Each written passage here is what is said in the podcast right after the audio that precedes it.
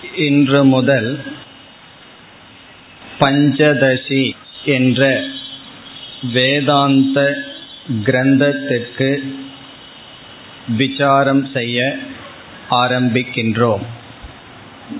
முதலில் இந்த நூலை எழுதிய ஆசிரியரை பற்றிய சிறிய குறிப்பை பார்ப்போம். சுவாமி வித்யாரண்யர் என்பவர் இந்த நூலை எழுதியுள்ளார். இவர் பதிமூன்றாவது நூற்றாண்டில் ஹரிஹரகுப்தர் என்ற அரசருக்கு மந்திரியாக பணிபுரிந்தார். பிறகு மந்திரி பதவியை விலகி சந்நியாசத்தை மேற்கொண்டு ஸ்ருங்கேரியில் பனிரெண்டாவது ஆச்சாரியராக இறுதியில் வாழ்ந்தார். ஸ்ருங்கேரி மடத்தில் பரம்பரை தொடர்ந்து வருகின்றது. அதில் இவர் பனிரெண்டாவது ஆச்சாரியராக இருந்தவர். இவருடைய பெயரே இவருடைய அறிவை விளக்குகின்றது. அரண்யம் என்றால் ஞானம் வித்யா என்றால் அறிவு. அதாவது வனத்தை போல் பரந்த அறிவை உடையவர் என்று பொருள். பொதுவாக சரித்திரத்தில் நாம் தெளிவாக இருப்பதில்லை. ஆகவே இவரை பற்றி பல கருத்துக்கள் நிலவி வருகின்றது. நமக்கு அது அவ்வளவு முக்கியமல்ல. அவருடைய நூலை படிக்கும் பொழுதுதான் எவ்வளவு அறிவுடையவர் என்பதை நாம் நன்கு உணரலாம்.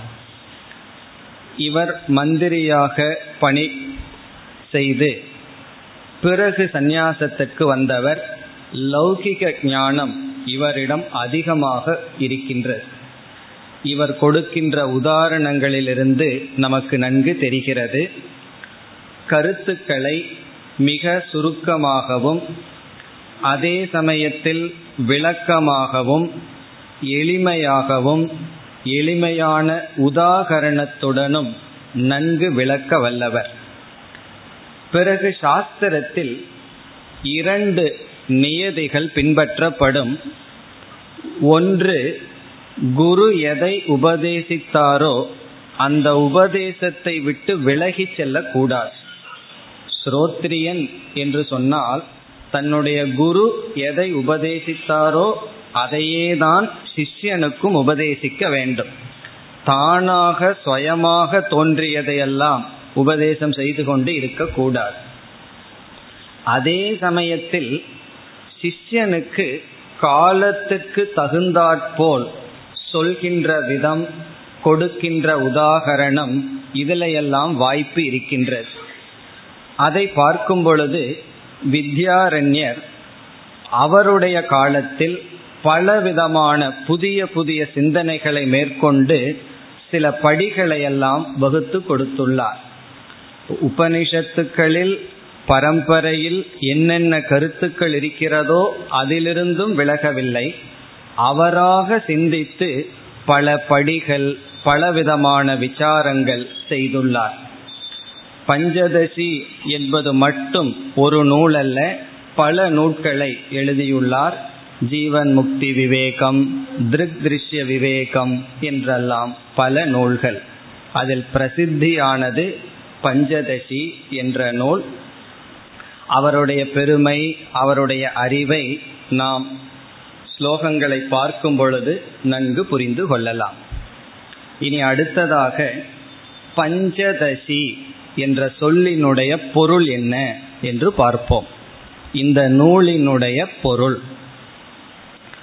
பஞ்சதசி என்பதற்கு நாம் மூன்று பொருளை இப்பொழுது பார்க்க போகின்றோம்.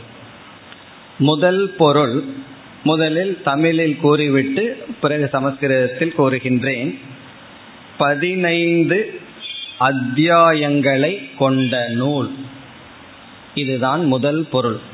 பஞ்சதசி என்றால் பதினைந்து அத்தியாயங்களை கொண்ட கிரந்தம் கொண்ட நூல்.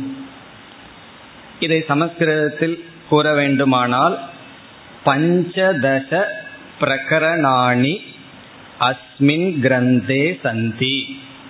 பஞ்சதச பிரகரணாணி. பஞ்ச என்றால் ஐந்து தச என்றால் பத்து பஞ்சதச என்றால் பதினைந்து. இங்கு பிரகரணம் என்றால் அத்தியாயம் பஞ்சதச பிரகரணாணி அஸ்மின் கிரந்தே சந்தி என்று மது என்ற ஒரு சொல்லுடன் இதெல்லாம் இலக்கணம் தெரிந்தவர்களுக்காக கொடுக்கப்படுகின்ற கருத்து. மற்றவர்கள் இதை கண்டுகொள்ள வேண்டாம். மது என்ற பொருளில் ஸ்திரீ பிரத்யத்துடன் பஞ்சதசி என்று வருகிறது. இப்ப பஞ்சதசி என்பதற்கு பொருள் பதினைந்து அத்தியாயங்களை கொண்ட நூல் கொண்ட கிரந்தம். பதினைந்து அத்தியாயங்களுடன் கூடிய ஒரு புஸ்தகம். இனி இரண்டாவது பொருள்.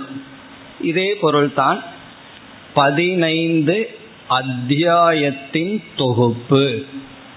இரண்டாவது பொருள் பதினைந்து அத்தியாய தொகுப்பு. முதல் அர்த்தத்துக்கும் இரண்டாவது அர்த்தத்திற்கும் அதிக வேற்றுமை இல்லை. சமஸ்கிருதத்தில் கூறினால் பஞ்ச அதிகானாம் தசானாம் பிரகரணானாம் சமாகாரக. சமாகாரம்னா தொகுப்பு. ஐந்துக்கு மேல் உள்ள அல்லது பதினைந்து அத்தியாயங்களினுடைய தொகுப்பு. பஞ்ச அதிகானாம் தசானாம் பிரகரணானாம் சமாகாரக. இந்த ரெண்டு அர்த்தமும் எதை குறிக்கின்றது என்றால் பதினைந்து அத்தியாயங்களுடன் கூடிய நூல். அவ்வளவுதான் பொருள். இனி இதற்கு ஒரு விளக்க ஆசிரியர் இனி ஒரு பொருளை கொடுக்கின்றார். இதெல்லாம் அவர்களுடைய கவிதை திறன் அல்லது சிந்தனை திறன் அதிலிருந்து ஒரு பொருளை கற்பனை செய்து எடுக்கின்றார். பஞ்சதசி என்றால் பௌர்ணமியை குறிக்கின்றது. ஏன்னா பதினைந்து நாட்கள் நிலா வளர்ந்து வளர்ந்து பதினைந்தாவது நாள் பஞ்சதசி என்றால் பூர்ணிமா என்று பொருள். நிலவு முழுமையடைந்த நாள் என்று பொருள். இப்ப பஞ்சதசி என்றால் பூர்ண சந்திரோதயக. சந்திரனுடைய பூர்ண உதயம். இப்ப இதுல என்ன எடுக்கப்படுகிறது என்றால் சந்திரன் எப்படி பூர்ணமானதோ அப்படி இந்த நூலானது பூர்ண பிரம்ம ஞானத்துக்கு உதயமாக காரணமாக அமைவது. பூர்ண பிரம்மோதயக என்று பொருள். பூர்ண பிரம்ம என்றால் சகுண நிர்குண என்று பூர்ணமான முழுமையான பிரம்ம ஞானத்திற்கு உதவி செய்கின்ற நூல் என்று பொருள். பௌர்ணமி வந்து நிலவு பூர்ணமானது போல் இந்த நூல் பூர்ணமான ஞானத்தை கொடுக்க வல்லது என்று பஞ்சதச பிரகரணி வித்யா பிரம்ம வித்யா. பஞ்சதச பதினைந்து பிரகரணங்களுடன் கூடிய பிரம்ம வித்தியை கொடுப்பதற்கு சாதனமான நூல் என்று பொருள். இதெல்லாம் அவர்களுடைய கவிதை திறன்ல கொடுக்கின்ற பொருள். சுருக்கமாக கூறினால் பதினைந்து அத்தியாயங்களை கொண்ட ஒரு நூல் என்பதுதான். இனி அடுத்ததாக இந்த நூல் எப்படி அமைக்கப்பட்டிருக்கிறது என்று பார்க்கலாம். இந்த பஞ்சதசி என்ற நூலினுடைய அமைப்புக்கு வருகின்றோம். இது ஐந்து ஐந்தாக பிரிக்கப்படுகின்றது. முதல் ஐந்து அத்தியாயம் இரண்டாவது ஐந்து அத்தியாயம் மூன்றாவது ஐந்து அத்தியாயம் என்று பிரிக்கப்படுகிறது. ஏன் இவ்விதம் பிரிக்கப்படுகிறது என்றால் முதல் ஐந்து அத்தியாயத்தில் முடிவில் விவேகம் என்று முடியும்.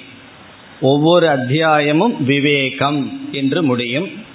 இரண்டாவது ஐந்து அத்தியாயத்தில் தீபம் என்று முடியும். கடைசி ஐந்து அத்தியாயங்கள் ஒவ்வொரு அத்தியாயமும் ஆனந்தம் ஆனந்தக என்று முடியும். ஆகவே இதை என்ன சொல்வார்கள்? விவேக பிரகரணம் தீப பிரகரணம் ஆனந்த பிரகரணம். என்று அழைப்பார்கள். இப்படி மூன்று பிரிவாக பிரிக்கப்பட்டுள்ளது. விவேக தீப ஆனந்தம் என்று. இதில் சில புஸ்தகங்களை நீங்கள் படித்தால் அதில் வந்து முதல் பத்து அத்தியாயங்கள் தான் இங்கு வித்யாரண்யர் எழுதினார். மற்றதை வேறு ஒருவர் எழுதினார் என்றெல்லாம் இருக்கும். எதற்கும் நமக்கு ஆதாரம் இல்லை. பதினைந்து அத்தியாயத்தையும் அவர் எழுதியிருக்கலாம் அல்லது பத்தை எழுதியிருக்கலாம். ஆனால் அனைத்து அத்தியாயங்களும் மிக சிறப்பாக அமைந்துள்ளது. இனி இந்த நூல் அமைப்பு எப்படி இருக்கிறது என்றால் ஒவ்வொரு அத்தியாயமும் முழுமையாக இருக்கின்றது. ஒரு அத்தியாயத்தை படிக்காம இனி ஒரு அத்தியாயத்தை படிக்க முடியாது என்பது அல்ல. ஆசிரியர் ஒரு அத்தியாயத்தை எடுத்துட்டா அதுல என்ன கருத்தை சொல்ல விரும்புகிறாரோ அதை ஆரம்பத்தில் சொல்லி அதை நிறைவு செய்வார். அடுத்த அத்தியாயத்தில் ஒரு கருத்தை எடுத்துக்கொண்டால் அந்த அத்தியாயத்தில் நிறைவு செய்வார். இவ்விதம் ஒவ்வொரு அத்தியாயமும் பூர்ணமாக இருக்கும். இப்போ ஒரு அத்தியாயத்தினுடைய தொடர்ச்சி அடுத்த அத்தியாயம் என்பது கிடையாது. ஒரு அத்தியாயத்தில் என்ன கருத்தை எடுத்துக்கொள்கிறாரோ அதை அதே அத்தியாயத்தில் நிறைவு செய்வார். ஆகவே இதை அனைத்தும் படிக்க முடியாதவர்கள் என்ன செய்வார்கள்? ஆங்காங்கு சில அத்தியாயத்தை தேர்ந்தெடுத்து படிப்பார்கள்.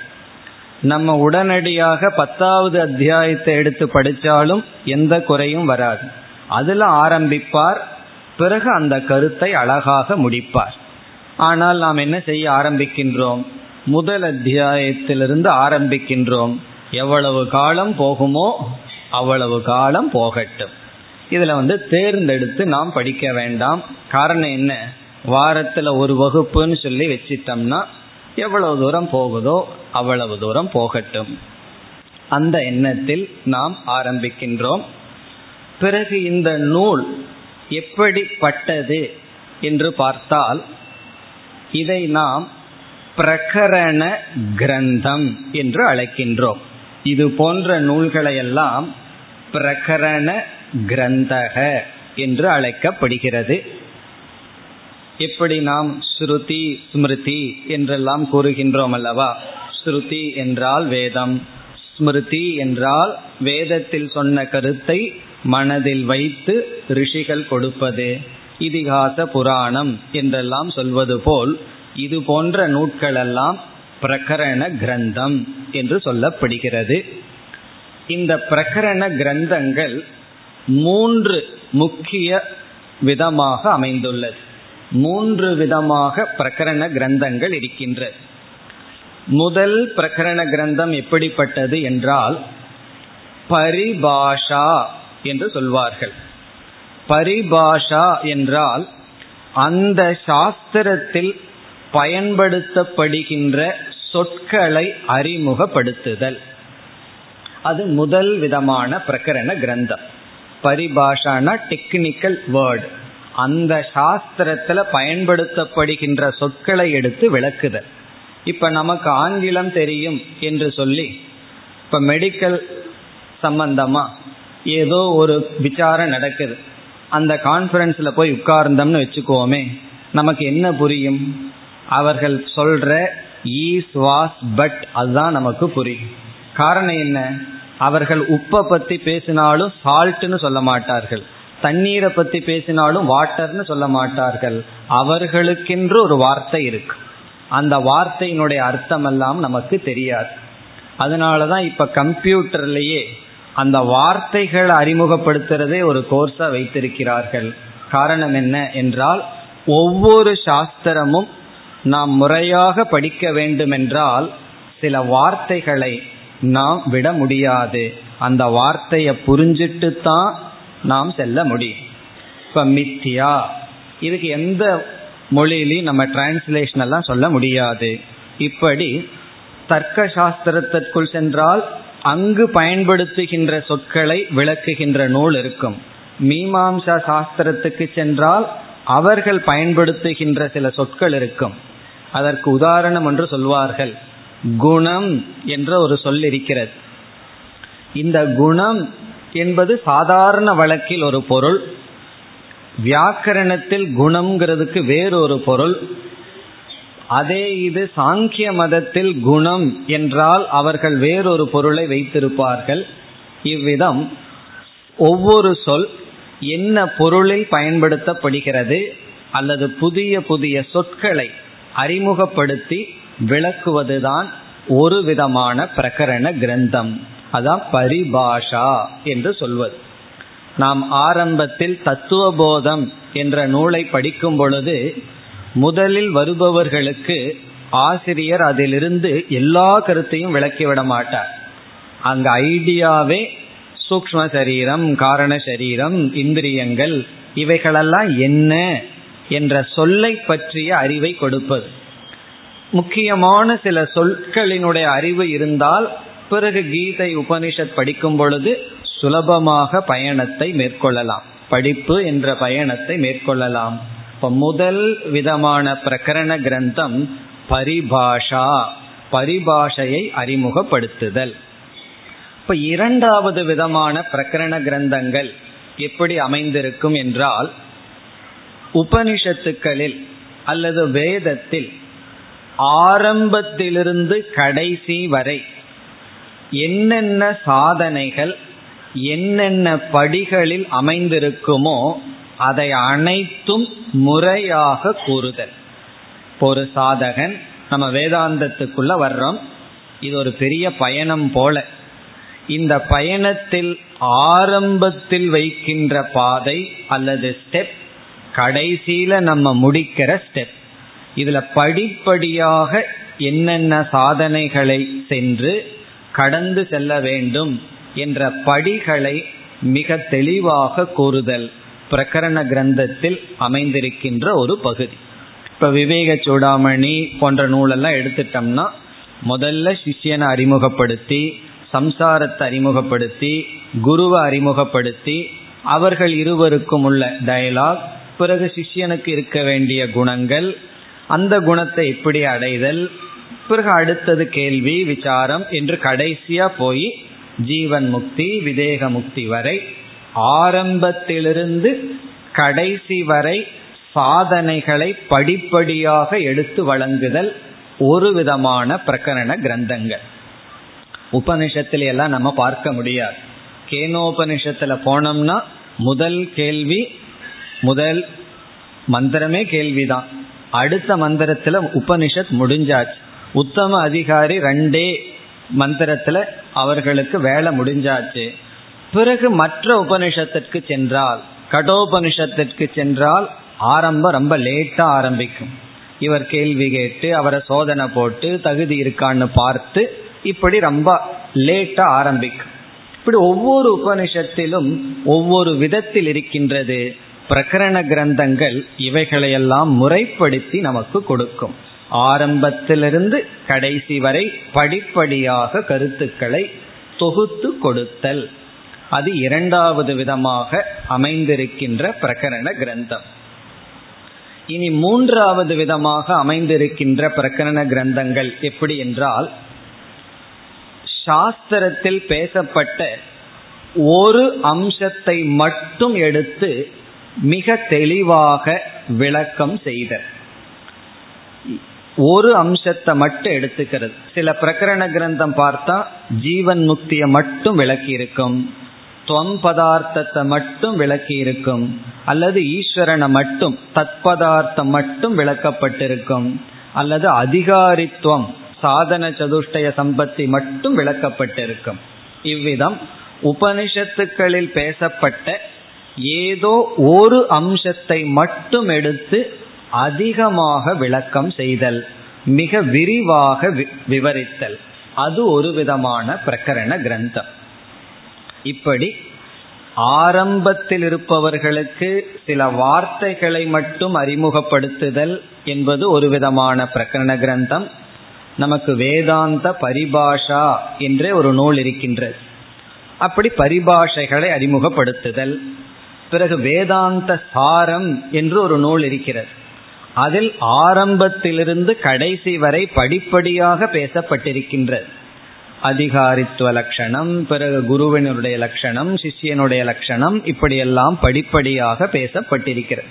வேதாந்த சாரத்தை படிச்சோம்னா முழு விஷம் நமக்கு கிடைக்கும். ஆரம்பத்திலிருந்து கடைசி வரை அழகாக பாதை போடப்பட்டிருக்கிறது. பிறகு சில பிரகரண கிரந்தங்கள் இந்த ஆரம்பத்திலிருந்து கடைசி வரை இருக்கின்ற சாதனையில் ஏதோ ஒரு அம்சத்தை எடுத்து மட்டும் விளக்கும்.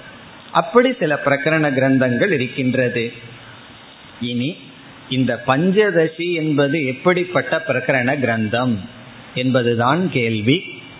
இது சில வார்த்தைகளை அறிமுகப்படுத்துவதற்காக உருவாக்கப்பட்டதல்ல. வேதாந்தத்தில் புதிதாக வருபவர்களுக்காக கொடுக்கின்ற நூல் அல்ல. அதனால தான் எடுத்த உடனே பஞ்சதசி படிக்க ஆரம்பிச்சா கஷ்டமா இருக்கு. காரணம் என்ன?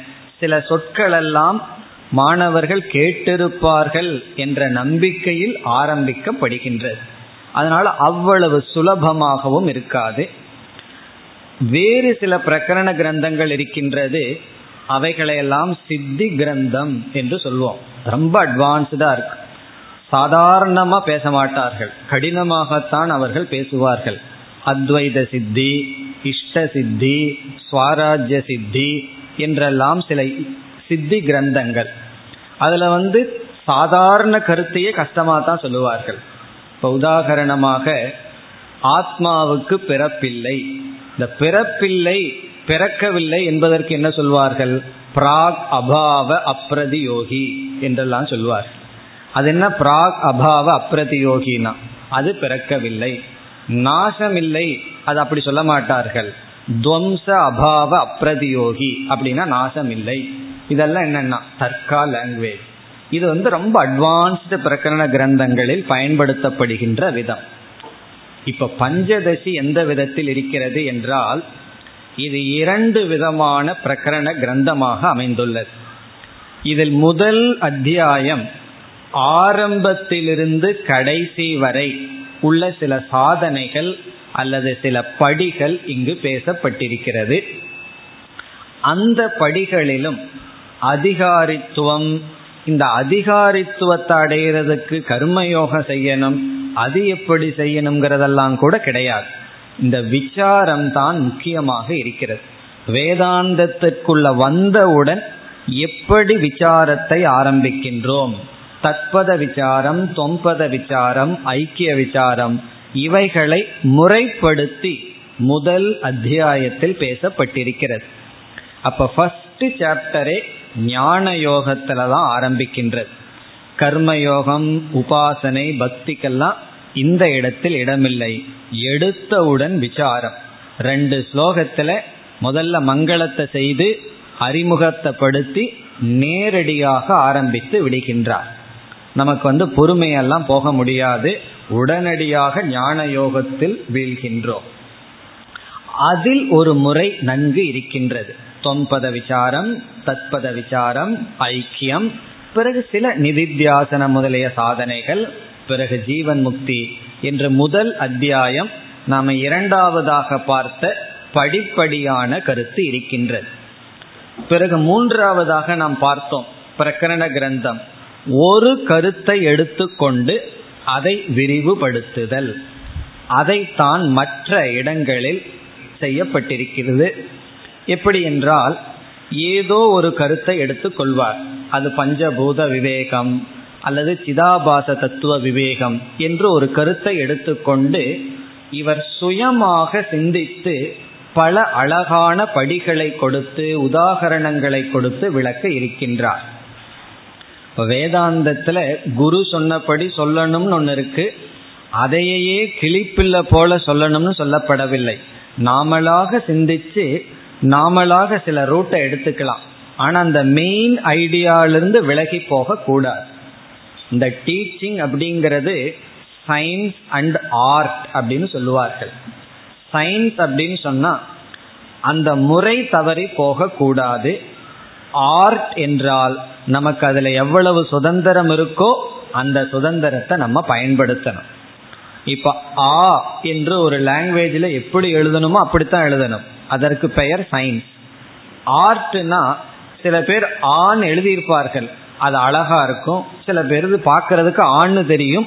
ஆனா அது அழகா இருக்காது. அது ஆர்ட் இப்ப எந்த இடத்துல உரிமை இருக்கோ அதையே நம்ம பயன்படுத்திக்கணும். எந்த இடத்துல அதை அப்படியே பாதுகாக்கணுமோ அதை பாதுகாக்கணும். இந்த ரெண்டையும் முழுமையாக செய்தவர் வித்யாரண்யர். சுதந்திரமா சிந்திச்சு பல படிகளை உருவாக்கி மிக தெளிவாக நமக்கு இவர் கொடுத்துள்ளார். அதனாலதான் யாராவது நான் வேதாந்தம் படித்துள்ளேன் என்று சொன்னால் இந்த சம்பிரதாயத்தில் இருப்பவர்கள் கேட்கிற கேள்வி பஞ்சதசி படிச்சிருக்கையான்னு கேட்பார்கள். படிக்கலினா நீ வேதாந்தம் படிக்கலின்னு சொல்லி விடுவார்கள் பஞ்சதசி படிச்சிருக்கேன்னு சொன்னா நீ வேதாந்தம் படித்துள்ளாய். என்ன பஞ்சதசிங்கிறது ஒரு ஸ்டாம்ப் மாதிரி ஆயிருக்கு. இந்த ட்ரெடிஷன்ல இது அவ்வளவு பிரசித்தமான ஒரு நூலாக விளங்கி இருக்கின்றது. ஸ்லோகங்கள் கடினம் அல்ல அதே சமயத்தில் சுலபமும் அல்ல. இங்கு பேசப்படுற ஐடியா கடினமும் அல்ல சுலபமும் அல்ல. ரொம்ப லைட்டாம் இருக்காது. அதே போல ரொம்ப கஷ்டமாகவும் தர்க்கத்தை போட்டு குழப்பவும் செய்ய மாட்டார்கள். ஆசிரியர் வேணா குழப்பலாமே தவிர எடுத்து சொல்றவங்க எப்பாவது குழப்பி விடலாமே தவிர இவர் குழப்ப மாட்டார். இவருடைய ஸ்லோகங்கள் மிக தெளிவாக இருக்கிறது. ஒரு சொல்லையும் கவனக்குறைவோடு பார்த்து விடக்கூடாது. ரொம்ப கவனமாக கையாள வேண்டும். ஏன்னா வேஸ்டே பண்ண மாட்டார். சூத்திரத்தை போல ஸ்லோகங்கள் இருக்கின்றது. இடையில வளவளங்கிற ஐடியா கிடையாது. நேரடியாக சப்ஜெக்ட் மேட்டருக்குள்ளேயே போவார். சில ஸ்லோகங்களுடைய டாபிக்கே லைட்டா இருக்கும். சில கிரந்தங்கள் சில அத்தியாயத்தினுடைய டாபிக் ரொம்ப ஹெவியா படிப்படியாக மிக நன்கு அமைந்திருக்கும். இனி நாம எந்த நோக்கத்துல இந்த நூலுக்குள்ள போறோம்? இதை எப்படி அப்ரோச் பண்றோம் என்றால் சில ஆரம்பத்தில் இருக்கின்ற கருத்துக்களை எல்லாம் விட்டுட்டு அதையெல்லாம் நம்ம ஸ்கிப் பண்ணிட்டு கொஞ்சம் அட்வான்ஸ்டு லெவல்லையும் சிந்திக்கலாம். இப்ப கர்மேந்திரியம் என்று வந்தா கர்மேந்திரியம் சொல்லிட்டு போயிடலாம் அல்லது ஒவ்வொரு இந்திரியம்னா என்ன? ஞானேந்திரியம்னா என்னன்னு விளக்கியும் போகலாம். ஆனால் நம்ம என்ன செய்ய போறோம்? ரெண்டையும் செய்ய போறோம். சில சாதாரண கருத்துக்களை அதிகமாக விளக்க போவதில்லை. ஆனாலும் விளக்கம் பார்க்கிறோம். ஏன்னா சிலருக்கு வந்து மறந்திருக்கலாம். அல்லது சிலர் வந்து உபனிஷத் கீதையில படிச்சது உபனிஷத் கீதையிலேயே வச்சிருக்கலாம். இங்க கொண்டு வந்திருக்க மாட்டார்கள். அதையும் பார்க்கிறோம். பிறகு ஹையர் ஐடியா மேலான சில பாயிண்ட்ஸ் சொல்ல போறார். அதையும் நம்ம காம்ப்ரமைஸ் பண்ணி பார்ப்போம். இந்த சாமிஜி கேம்ப் எடுக்கிறது போல. கேம்புக்கு என்ன நில சாமிஜிக்கு வருது? பிகினிங் ஆரம்பத்தில் இருக்கிற ஸ்டூடெண்ட்டும் வருகிறார்கள். பத்து வருஷம் படித்தவங்க வருகிறார்கள். அப்ப என்ன செய்கிறார்கள்? ஒரு ஹையர் கிரந்தம் ஒரு சிம்பிள் டெக்ஸ்ட் அப்ப காம்ப்ரமைஸ் பண்றதுக்கு. அதே போல எளிமையான கருத்தையும் பார்ப்போம். அப்படி பார்க்கும் பொழுது இது எனக்கு தெரிஞ்சது தானே அதை எதுக்கு கேட்டுட்டு இருக்கிறேன்னு நினைக்க வேண்டாம். அது ஒரு ரீகலெக்ஷன் அப்படிங்கிற எண்ணத்துல கேட்டுக்குவோம். பிறகு இவர் சொல்கின்ற அந்த கருத்தையும் நாம் எடுத்துக் கொள்கின்றோம். இனி நாம் இந்த கிரந்தத்திற்குள் செல்ல வேண்டும். செல்வதற்கு முன் சுருக்கமாக ஒரு முகவுரையை பார்த்துவிட்டு செல்லலாம். நம்ம என்ன உபனிஷத் படித்தாலும் ஏதோ ஒரு இன்ட்ரோடக்ஷன் பார்க்கிறோம் அல்லவா? அது போல ஒரு சுருக்கமான முகவுரையுடன் நாம் முதல் அத்தியாயத்திற்கு நுழையலாம். நாம் எடுத்துக்கொண்ட முகவுரை என்னவென்றால் ஆரம்ப நிலையிலிருந்து கடைசி வரை நமக்குள் என்ன நடக்க வேண்டும் என்ற படிகளை பார்க்கலாம். ஒன்றும் தெரியாம இந்த ஆன்மீகத்துக்குள்ள வேதாந்தத்துக்குள்ள நுழைகின்றோம். அப்படி நுழைகின்ற நாம் எந்தெந்த படிகள் வழியாக எதுல போய் நிற்க வேண்டும் என்பதை பார்க்கலாம் என்று சொல்லப்படுகிறது. புருஷார்த்த நிச்சயம். நிச்சயம் என்றால் தீர்வு செய்தல். தெரிஞ்ச வார்த்தை தான். நிச்சயம் நிச்சயம் செய்தல் முடிவு செய்தல் தீர்வு செய்தல். இது என்ன பொருள் என்றால் முதலில் ஒரு மனிதன் முடிவு செய்ய வேண்டியது தீர்வு செய்ய வேண்டியது புருஷார்த்தம். புருஷார்த்தம் என்றால் சாத்தியம் லட்சியம். எது என்னுடைய வாழ்க்கையில் லட்சியம் என்பதுதான் ஒருவன் செய்ய வேண்டிய முதல் காரியம் அல்லது ஃபர்ஸ்ட் டியூட்டி நம்முடைய முதல் கடமை என்னன்னா லட்சியத்தை சாத்தியத்தை நிச்சயம் செய்தல்.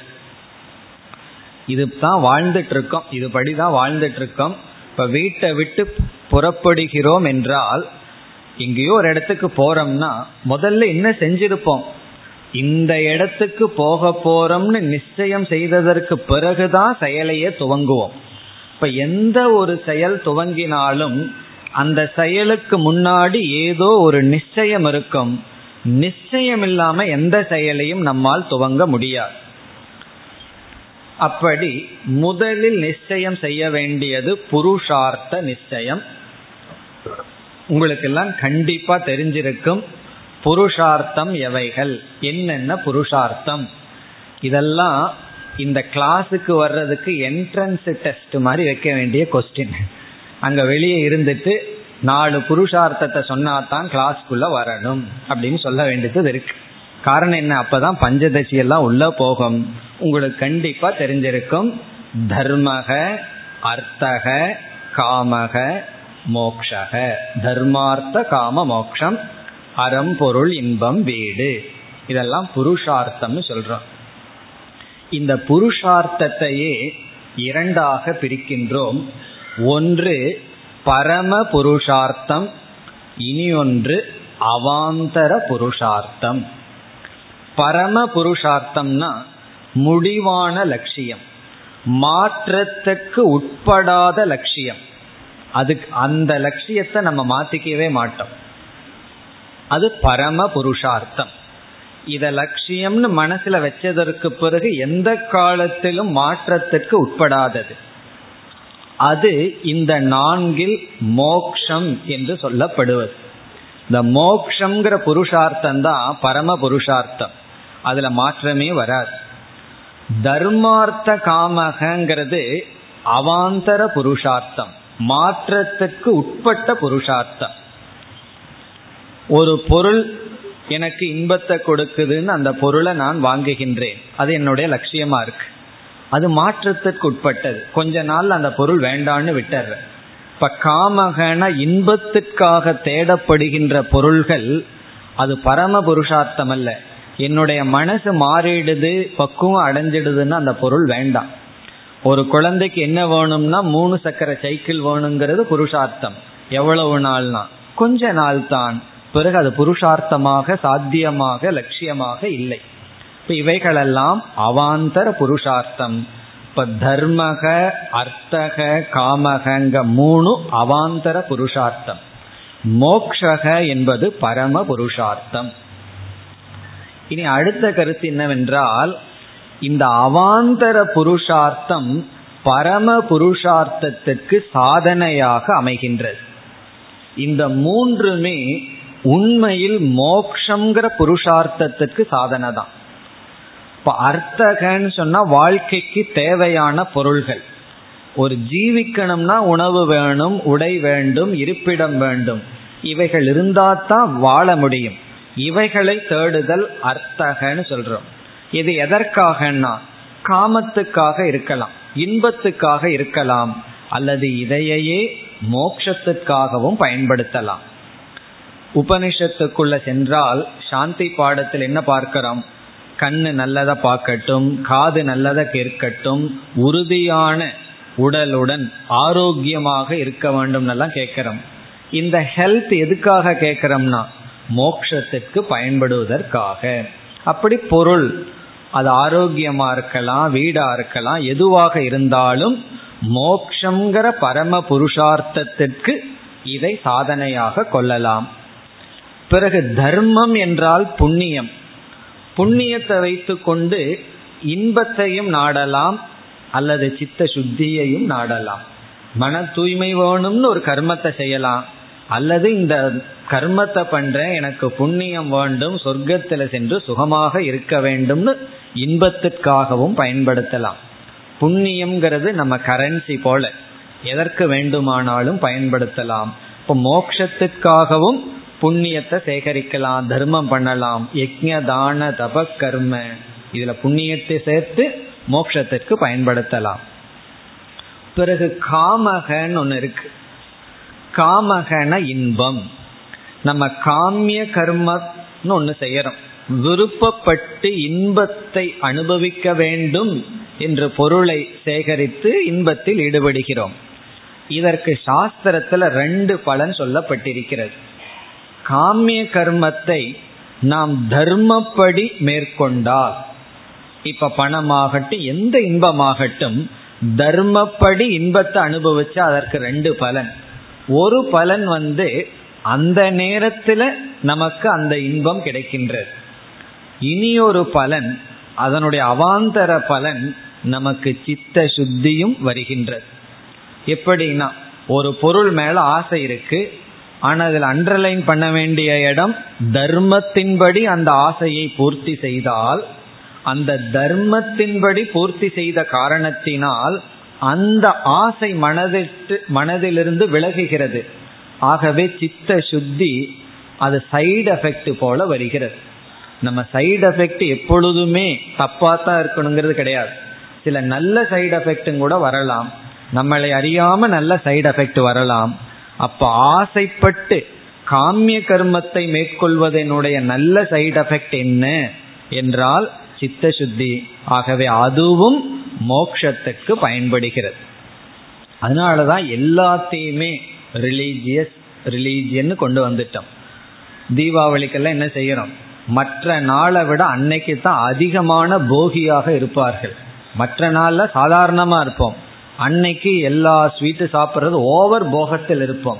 காரணம் என்னன்னா அதுவும் ஒரு விதமான சாதனை தான். ஆனா அந்த தர்மத்தை விட்டுவிடக் கூடாது. தர்மப்படி காமிய கர்மத்தில் ஈடுபட்டாலும் அது மோட்சத்துக்கு பயன்படலாம். இப்ப முதல்ல என்ன முடிவு பண்ணணும்? இந்த மூன்றும் அவாந்தர புருஷார்த்தம் கடைசியான லட்சியம் அல்ல பரம புருஷார்த்தம் மோக்ஷம். என்பது முதல் நிச்சயம்.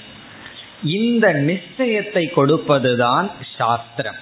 இப்ப வேதம் வந்து இப்படிப்பட்ட புருஷார்த்தங்களை அறிமுகப்படுத்தி இந்த புருஷார்த்தத்தை இரண்டா பிரித்து இவைகளையெல்லாம் பரம புருஷார்த்தம்னு நினைக்காத மோக்ஷம்தான் பரம புருஷார்த்தம்.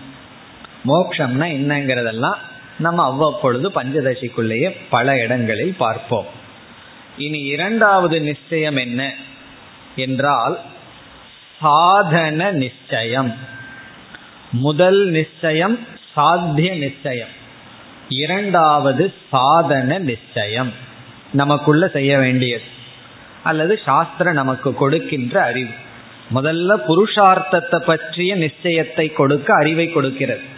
இரண்டாவது இதுதான் சாத்தியம் என்று அறிமுகப்படுத்தி விட்டால் சாதனைகள் நமக்கு தெரிந்தாக வேண்டும். அந்த சாதனையை பற்றிய அறிவை நமக்கு சாஸ்திரம் கொடுக்கின்றது. அந்த நிச்சயத்தை நமக்கு கொடுக்கின்றது. ஆகவே என்ன செய்யணும்? சாதன நிச்சயத்தை மேற்கொள்ள வேண்டும். இப்போ ஃபர்ஸ்ட் சாத்திய நிச்சயம் இரண்டாவது சாதன நிச்சயம். சாதன நிச்சயம் சொன்ன உடனே என்ன சாத்தியத்திற்கு என்ற கேள்வி வரும். ஒருவரிடம் சென்று நான் உனக்கு சில சாதனைகளை சொல்கிறேன். என்று சொன்னால் அடுத்த கேள்வி என்ன கேட்பார்? எதற்காக? எந்த சாத்தியத்திற்காக? என்று கேட்பார். இப்பொழுது நம்ம ரெண்டு புருஷார்த்தத்தை பார்த்தோம். ரெண்டு சாத்தியத்தை பார்த்தோம். அவாந்தர புருஷார்த்தம் பிறகு பரம புருஷார்த்தம். இந்த ரெண்டையும் அடைவதற்கான சாதனைகள் என்ன என்ற அறிவை அடைய வேண்டும். அவாந்தர புருஷார்த்தத்துக்கு சாதனை என்ன? பிறகு பரம புருஷார்த்தத்துக்கு சாதனை என்ன? பவாந்தர புருஷார்த்தத்துல முக்கியமா இருக்கிறது தர்மம். அதனாலதான் தர்மம்னு ஆரம்பிக்கப்படுகிறது. புண்ணியத்தை அடையணும்னா அதற்கு என்ன சாதனை? அந்த சாதனை நிச்சயத்தை செய்யணும். பிறகு மோக்ஷத்தை அடையணும்னா என்ன சாதனை என்ற ஞானத்தை அடைய வேண்டும். இப்ப நம்ம செய்ய வேண்டிய இரண்டாவது நிச்சயம் சாதன நிச்சயம். இதெல்லாம் தான் சாஸ்திரம் நமக்கு கொடுக்கும். கர்மகாண்டம் வந்து புண்ணியத்தை அடைவதற்கான சாதனையை பற்றி அறிவை கொடுக்கின்றது. உபனிஷத்து வந்து மோக்ஷத்தை அடைவதற்கான சாதனையை நமக்கு கொடுக்கின்றது. இப்படி ரெண்டாவது செய்ய வேண்டியது சாதன நிச்சயம். இதுல வந்து அவாந்தர புருஷார்த்தம் புண்ணியத்தை அடையிற சாதனையெல்லாம் இப்போ இப்ப விட்டுருவோம். மோக்ஷம் என்கின்ற பரம புருஷார்த்தத்துக்கு என்ன சாதனை என்று பார்த்தால் இந்த மோக்ஷம் என்பது செயலினால் அடையப்படுவதல்ல. நாஸ்தி அகிருத்தக கிருதேன எங்க வருது? முண்டகோபனிஷத்துல பரீட்சலோகான் கர்மச்சிதான் பிராமணக நிர்வேதமாயாத். நாஸ்தி அகிருத்தக கிருதேன அகிருத்தமான செய்யப்படாத பதார்த்தம் செயலினால் அடையப்படுவதில்லை. இப்ப மோக்ஷங்கிற பிரம்ம தத்துவத்தை அடைவது செயலினால் அல்ல தத் விஜானார்த்தம் அறிவினால் அடையப்படுவது. அப்ப ஞானம் சாதனம் மோக்ஷங்கிறது சாத்தியம். இப்ப சாதனம் என்ன மோக்ஷத்துக்கு ஞானம் என்று நிச்சயம் பண்ணணும். இப்ப ரெண்டாவது சாதன நிச்சயத்துல பரம புருஷார்த்தத்திற்கு ஞானம் என்பது சாதனையாக நிச்சயம் செய்ய வேண்டும். இனி மூணாவது நிச்சயம். இப்ப ரெண்டாவது நிச்சயத்தில் என்ன பண்ணியிருக்கோம்? ஞானம்ங்கிறது சாதனையா நிச்சயம் பண்ணியிருக்கோம். முதல் நிச்சயம் என்ன பண்ணியிருக்கோம்? மோக்ஷந்தான் பரம புருஷார்த்தம்னு நிச்சயம் பண்ணிட்டோம். இப்போ மோக்ஷங்கிற பரம புருஷார்த்த நிச்சயத்தை தொடர்ந்து அடுத்து நாம் முடிவெடுக்க வேண்டியது ஞானந்தான் அதற்கு சாதனை. இனி அடுத்த கேள்வி ஞானத்துக்கு என்ன சாதனை? என்ன பண்ணா ஞானம் கிடைக்கும்? இப்ப மூன்றாவது நிச்சயம் பிரமாண நிச்சயம். மூணாவது வந்து பிரமாண நிச்சயம் பண்ணணும். இதுதான் கருவி. எதற்கு? ஞானத்திற்கு என்று நிச்சயம் செய்ய வேண்டும். அது மூன்றாவது பிரமாண நிச்சயம். இப்ப இந்த இடத்துல நமக்கு சாத்தியம் மோக்ஷம் சாதனம் ஞானம். இப்ப மோக்ஷங்கிற சாத்தியத்துக்கு ஒரு ஞானம் தேவைப்படுது. அந்த ஞானத்துக்கு என்ன பிரமாணம் என்று வரும்பொழுது இங்கு மூன்று சேர்ந்து பிரமாணமாக சொல்லப்படுகிறது. குரு வேதாந்த விசாரம். இந்த மூன்று சாதனையாக சொல்லப்படுகிறது பிரமாணமாக சொல்லப்படுகிறது. குரு ஒன்று வேதாந்தம் இரண்டு மூன்றாவது விசாரம். எனக்கு குருவும் இருக்கு வேதாந்தம் இருக்குன்னா அது மட்டும் போதாது விசாரம் பண்ணணும். குருவும் இருக்கலாம் வேதாந்தம் இருக்கலாம் இந்த ரெண்டு இருந்தா மட்டும் ஞானம் வந்துடாது இந்த ரெண்டும் சேர்ந்த விசாரத்தை மேற்கொள்ள வேண்டும். இந்த மூன்றையும் பிரமாணம்னு நிச்சயம் செய்ய வேண்டும். எதற்கு பிரமாணம்? ஏதோ ஒரு ஞானத்திற்கு. அந்த ஞானம் என்ன பண்ணும்? மோக்ஷங்கிறத கொடுக்கும். மோக்ஷம்னா என்ன? அதெல்லாம் பிறகு பார்ப்போம். இப்ப மோக்ஷங்கிற சாத்திய நிச்சயம் ஞானம்ங்கிற சாதன நிச்சயம் அந்த ஞானம்ங்கிற சாதனைக்கு சாதனையாக இருக்கின்ற குரு வேதாந்த விசாரம் என்பது பிரமாணம். அதாவது விசாரம் பிரமாணமா இல்லையான்னு ஒரு பெரிய விசாரம் செய்யப்பட்டுள்ளது. விசாரம் அவசியமா இல்லையா? வெறும் குரு கிட்ட தத்துவமசின்னு கேட்டா மட்டும் போதுமா? அல்லது அதை எடுத்து விசாரம் பண்ணணுமா? அதுல பல அபிப்பிராய பேதம் இருக்கு. விசாரம் அவசியம் இல்லை. பிரமாணத்துக்குள்ள விசாரத்தை சேர்க்க வேண்டாம். அப்படியெல்லாம் பல விசாரம் இருக்கு. எதுலினா விசாரத்திலேயே. அல்லது சில நூல்களுக்குள்ளேயே போனா இந்த நூல் அவசியமா என்பதே முதல் விசாரமா இருக்கும் இப்ப விசாரம் தேவையாங்கிற விசாரமே பிரகரண கிரந்தங்கள்ல எல்லாம் பெரிய விசாரமா இருக்கு. அதுக்கெல்லாம் ஒரு ஸ்லோகம் ரெண்டு ஸ்லோகம் அல்ல. நூறு ஸ்லோகம் எதுக்குன்னா விசாரம் தேவையா இல்லையா? அதுல என்ன முடிவு செய்வார்கள்? விசாரம் தேவை. அப்பதான் அந்த நூல் எழுத முடியும். விசாரம் தேவைன்னு ஏன் முடிவு செய்கிறார்கள் என்றால் நீ குழம்பி இருக்கின்றாய். இப்ப எந்த இடத்துல விசாரம் தேவை என்றால் எந்த இடத்துல விபரீத பிரதிபத்தி இருக்கோ அந்த இடத்துல தான் விசாரம் தேவை. நமக்கு சரியான ஞானம் இருந்தால் விசாரம் வேண்டாம். ஞானமே இல்லைனாலும் விசாரம் தேவையில்லை. தப்பான ஞானம் இருந்தால் தான் விசாரம் தேவை. இப்ப கயிற்ற பார்த்து கயிறுன்னு தெரிஞ்சுட்டா அந்த இடத்துல விசாரத்துக்கு அவகாசமே இல்லை. கயிற்ற பார்க்கவே இல்லைனாலும் விசாரத்துக்கு அவகாசம் இல்லை. கயிற்ற அறகுறையா பார்த்து அது என்னமோ ஒண்ணுனாலும் விசாரத்துக்கு அவசியம் இல்லை. எப்ப பாம்புன்னு நிச்சயம் பண்றோமோ அதிலிருந்து தான் விசாரம் தேவைப்படுகிறது. இப்ப எந்த இடத்துல விபரீத பிரதிபத்தி இருக்கின்றதோ அங்கு விசாரம். பிரதிபத்தி அப்பிரதிபத்தியில விசாரம் கிடையாது. ஒழுங்கா தெரிஞ்சிட்டாலும் தெரியவே இல்லைனாலும் விசாரம் இல்லை. எங்கு தவறாக தெரிந்துள்ளோமோ அந்த இடத்துல விசாரம் தேவைப்படுகிறது. விசாரத்தின் மூலியமாகத்தான் அந்த எரர் அந்த அத்தியாசத்தை நம்ம கரெக்ட் பண்ண முடியும். ஆகவே இந்த மூணையும் நம்ம சேர்த்தி கொள்கின்றோம். குரு வேதாந்த விசாரம் இவைகளெல்லாம் ஞானத்திற்கு பிரமாணம். இது மூணாவது நிச்சயம். இனி நாலாவது நிச்சயம் என்ன? இந்த பிரமாணத்தை பயன்படுத்தினா நமக்கு என்ன நிச்சயம் வருங்கிறது நாலாவது நிச்சயம். அது ஆத்ம நிச்சய இது நாலாவதாக நாம் செய்யப்படுவது ஆத்ம நிச்சயம் நான் யாருன்னு ஒழுங்கா நிச்சயம் பண்ணுவோம் எப்பொழுதுனா முதல்ல என்ன முடிவு பண்ணணும்?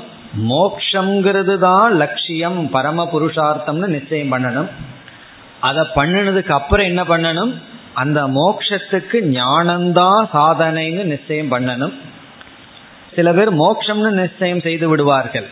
சாதனை வந்து எதோ சொல்லுவார்கள் ஞானத்தை தவறு. இப்ப அந்த இடத்துல ஃபெயிலாக கூடாது மூணாவதாக அந்த ஞானம்னு புரிந்து விடுவார்கள். அந்த ஞானத்தை அடைகிறதுக்கு விதவித மார்க்கத்தை சொல்வார்கள். அந்த இடத்துல தவறு வரக்கூடாது. அது குரு வேதாந்த விசாரம் மூணாவது.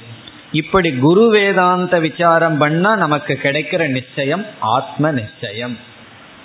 இதற்கு முன்னாடி என்ன இருக்குன்னா ஆத்ம நிச்சயம் கிடையாது. ஆத்ம விஷயத்தில் பல கருத்துக்கள் இருக்கு. சில நேரத்துல உடலை நான்னு சொல்றோம். இந்த இடத்துல ஆத்மானா நான்கிறதனுடைய நிச்சயம். சில சமயங்கள்ல உடலை என்னுடையதுன்னு சொல்றோம். என்னுடைய உடல் சரியில்லை நான் நடக்கின்றேன். நான் நடக்கின்றேன்னு சொல்லும் பொழுது உடல் நான். ஒரு நேரத்தில் என்னுடைய உடல் பிறகு என்னுடைய மனம் நான் மனம் என்று இந்த நான்கிற விஷயத்திலேயே பல குழப்பங்கள் இருக்கின்றது. அதெல்லாம் நீங்கி இதுதான் நான் என்ற ஆத்ம நிச்சயம். இது நாலாவது நிச்சயம். இந்த நாலு நிச்சயம் பண்ணினதற்கு பிறகு நம்ம வந்து இங்க வித்யாரண்யன் சொல்ல போறார் சில சாதனைகள். நிதித்தியாசனம்ங்கிற சாதனையின் மூலமா கடைசியில நிச்சயம் அல்ல இறுதியா ஐந்தாவதாக அடைய வேண்டியது நிச்சயம் அல்ல நிஷ்டா என்று சொல்லப்படுகிறது. ஐந்தாவதாக நாம் அடைவது ஆத்ம நிஷ்டா இதுதான் ஃபைனல் பிளேஸ் இப்ப கடைசியா என்ன அடையிறோம்னா ஆத்ம நிஷ்டா ஆத்ம நிஷ்டானா நம்மிடத்திலேயே நாம் அமர்கின்றோம். இதுதான் லட்சியம். இப்ப சுத்தி வளைச்சு கடைசியில எங்க போய் அமர்றோம்னா எல்லாம் சுத்தி வளைச்சு கடைசியில நம்மிடத்துல அமர்வதுதான். இப்ப நம்மிடத்துல அமர முடியாததுனால தானே கஷ்டம். நம்மிடத்துல நம்ம இருக்க முடியாததுனால அனைத்து வேதனை எல்லாம் சுத்தி கடைசியில வந்து எங்க அமர வேண்டும்னா சுவாத்மன்யேவ ஆத்மன்யேவ ஆத்மனா துஷ்டக திருப்தக. தன்னிடத்திலே தான் நிறைவுடன் இருத்தல். இதுதான் வேதாந்தத்தினுடைய பயணம். இந்த பயணம் பூரா புத்தியிலேயே இருந்துட்டு இருக்கு இது உடல்ல செய்யற பயணம் அல்ல அறிவுல மேற்கொள்கின்ற பயணம். பரம புருஷார்த்தத்தை நிச்சயம் பண்ணும் பொழுது முதல் ஸ்டெப் அடுத்தது சாதன நிச்சயம் பிரமாண நிச்சயம் ஆத்ம நிச்சயம். அதுக்கப்புறம் நிச்சயம் பண்றதுக்கு ஒன்றும் கிடையாது. ஆத்ம நிஷ்டை. ஆத்ம நிச்சயத்திற்கு பிறகு ஆத்ம நிஷ்டை இப்படி ஆரம்பத்திலிருந்து கடைசி வரைக்கும் பார்த்தா நம்ம அதிகமா பயன்படுத்த வேண்டிய இந்திரியம் என்ன என்றால் புத்தி தான் அந்த புத்திக்கு நல்ல வேலை கொடுத்து ஷார்ப் பண்ண போறார் யாருன்னா சுவாமி வித்யாரண்யர். இப்ப இந்த நூல்குள்ள போகும் பொழுது நம்ம எதை பயன்படுத்துறதுக்கு தயாராயிரணும்? புத்திய பயன்படுத்துறதுக்கு தயாராகணும். நான் அதை பயன்படுத்துறதுக்கு தயாரா இல்லை என்றால் என்ன செய்யலாம்? இதையவே ஃபர்ஸ்ட் கிளாஸ் அண்ட் லாஸ்ட் கிளாஸை வச்சுக்கலாம். இல்லை நான் புத்தியை பயன்படுத்த தயாராக இருக்கின்றேன் என்றால் நம்ம என்ன செய்யலாம்? இதற்குள் தொடரலாம். இனி நாம் முதல் ஸ்லோகத்திற்கு செல்ல வேண்டும். முதல் அத்தியாயத்திற்கு தத்துவ விவேக பிரகரணம் என்று பெயர். இவர் மங்கள ஸ்லோகம் குரு நமஸ்காரத்துடன் ஆரம்பிக்கின்றார் முதல் ஸ்லோகத்தை படிப்போம் நான் படிக்கின்றேன் திரும்ப நீங்கள் கூறுங்கள் நம श्रीशङ्करानन्द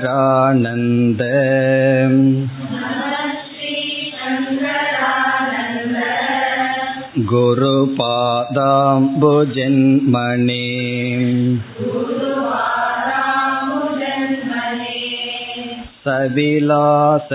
सविलासमहामोह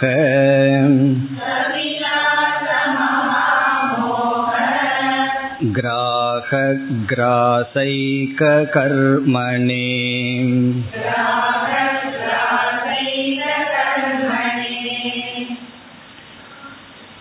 மிக அழகான மங்கள ஸ்லோகத்துடன் ஆரம்பிக்கின்றார் குரு நமஸ்காரம் இங்கு செய்யப்படுகின்றது அவருடைய குருவை வணங்கி ஆரம்பிக்கின்றார். இது மங்கள ஸ்லோகம் அல்லது இறை வணக்கம். பகவான வணங்கி ஆரம்பிக்கின்றார். வேதாந்தத்தில் வரும்பொழுதும் பகவானுக்கும் குருவுக்கும் அதிக வேற்றுமை இல்லை. அல்லது இவரை பொறுத்தவரை வேற்றுமை இல்லை. இறைவனுக்கு நிகராக குருவை வைத்து வணக்கம் செலுத்தி ஆரம்பிக்கின்றார். இவருடைய புலமையை முதல் ஸ்லோகத்திலேயே காட்டுகின்றார். தனக்கு சான்ஸ்கிரிட்ல எவ்வளவு கமாண்ட் இருக்குன்னு ஒவ்வொரு ஸ்லோகத்திலையும் நிரூபிக்க போகின்றார். எதற்கு இந்த மங்கள கிரந்தம்? எதற்கு பிரார்த்தனையுடன் ஆரம்பிக்க வேண்டும்? என்பதற்கு மூன்று காரணங்கள் கொடுப்பார்கள். ஒரு நூலை ஏன் பிரார்த்தனையுடன் மங்களத்துடன் அல்லது சாந்தி பாடத்துடன் ஆரம்பிக்க வேண்டும்? முதல் காரணம் இந்த நூலானது எழுத ஆரம்பிக்கின்றார் தடையின்றி நிறைவேற வேண்டும் என்பதற்காக. கிரந்தசிய அவிக்னேன பரிசமாப்திகி கிரந்தசிய அவிக்னேன பரிசமாப்தியர்த்தம். இந்த நூல் எந்த தடையும் இல்லாமல் நிறைவு பெற வேண்டும். இது ஆரம்பிக்கிறார். எத்தனையோ ஸ்லோகங்கள் இருக்கு. இடையில தடைப்படக்கூடாது. ஏதோ ஒரு காரணத்துல தலைப்பட்டு விடலாம். அப்படி தடைப்படக்கூடாது என்பதற்காக இறைவனை வணங்கி ஆரம்பித்தல். காரணம் என்ன? பகவான் தான் எல்லா தடையும் நீக்கி வைப்பார். இது முதல். இரண்டாவது காரணம் ஒருவர் வந்து தடைப்படாம அழகா நூலை எழுதி முடிச்சிட்டார். அதற்கு பிறகு அந்த நூல் வந்து லைப்ரரியில போனது அப்படியே இருக்குன்னு வச்சுக்கோமே. அதனால என்ன பிரயோஜனம்? யாருமே பார்க்கல. இப்போ ஒரு பிரயோஜனமும் கிடையாது. இந்த நூல் பிரசித்தியாகி மற்றவர்களுக்கு பயன்பட வேண்டும். அதை என்ன சொல்வார்கள்? கிரந்தசிய பிரச்ச பிரச்சன கமனம். அதாவது பிரசித்தி பெற வேண்டும். பிரச்சயம் என்றால் பிரசித்தி. பிரச்சய கமனம் என்றால் பிரசித்தி பெற வேண்டும்.